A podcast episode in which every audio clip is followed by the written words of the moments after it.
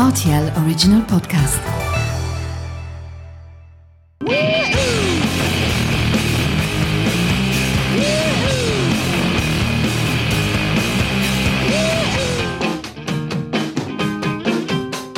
Taking inspiration from the iconic Blur smash hit of the same name, this pod will take a look at some of the greatest records of all time and argue why their second track is more often than not that album stand out.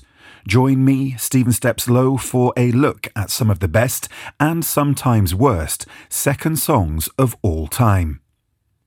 This week, we go all the way back to Michigan in 1969 and revisit the Stooges' eponymous debut album.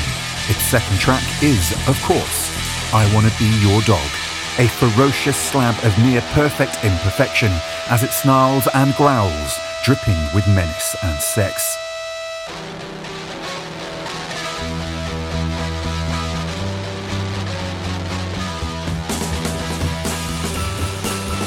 First released as a B-side to 1969, the band's first proper single, the track, though not as commercially successful as you might think, has cemented itself as an all-time classic and would go on to shape the Sex Pistols a few years later.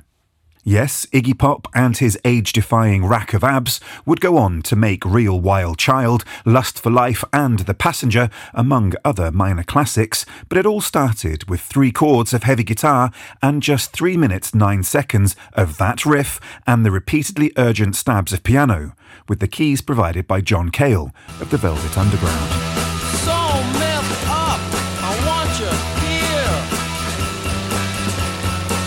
Sounding as though it was tossed out in one take with nary a care for the current vogue, I Wanna Be Your Dog is now considered to be one of the earliest examples of punk music.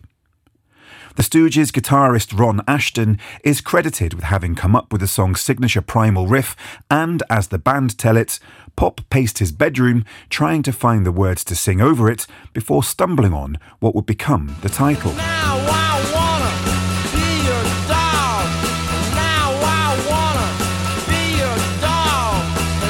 Pop said at the time that he had wanted to write about the biggest thing he knew, and that was God.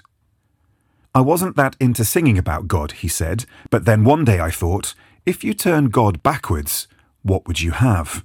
Though in later interviews, as the song picked up significant support, Pop would alter the narrative to a more sexual nature, telling Howard Stern, for example, that the song was about wanting to be used sexually by a woman. The song's simplicity belies the raw energy and aggression that was present in the Stooges' live shows. This was a time when Iggy and the Stooges were unpredictable and dangerous. This volatility was magnetic at a time when polished hard rock and folk artists were the norm and disenfranchised youths flocked to this new groove.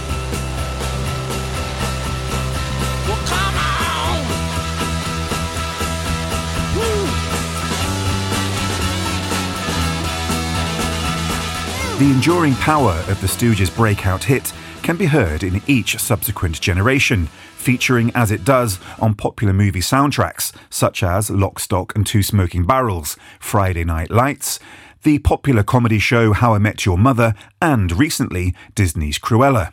It sounds as fresh and as vital now as it did then. Not bad for a track that is 53 years old.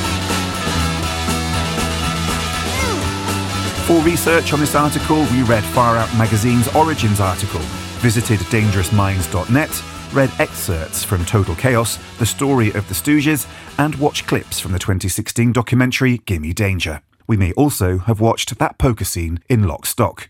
Again. Join us next time for yet another Song 2 in this ongoing series. Be sure to write a review, pop in a rating, and of course, let us know what your favourite Song 2s are. I've been Stephen Lowe. This has been Song 2 for RTL Today Radio.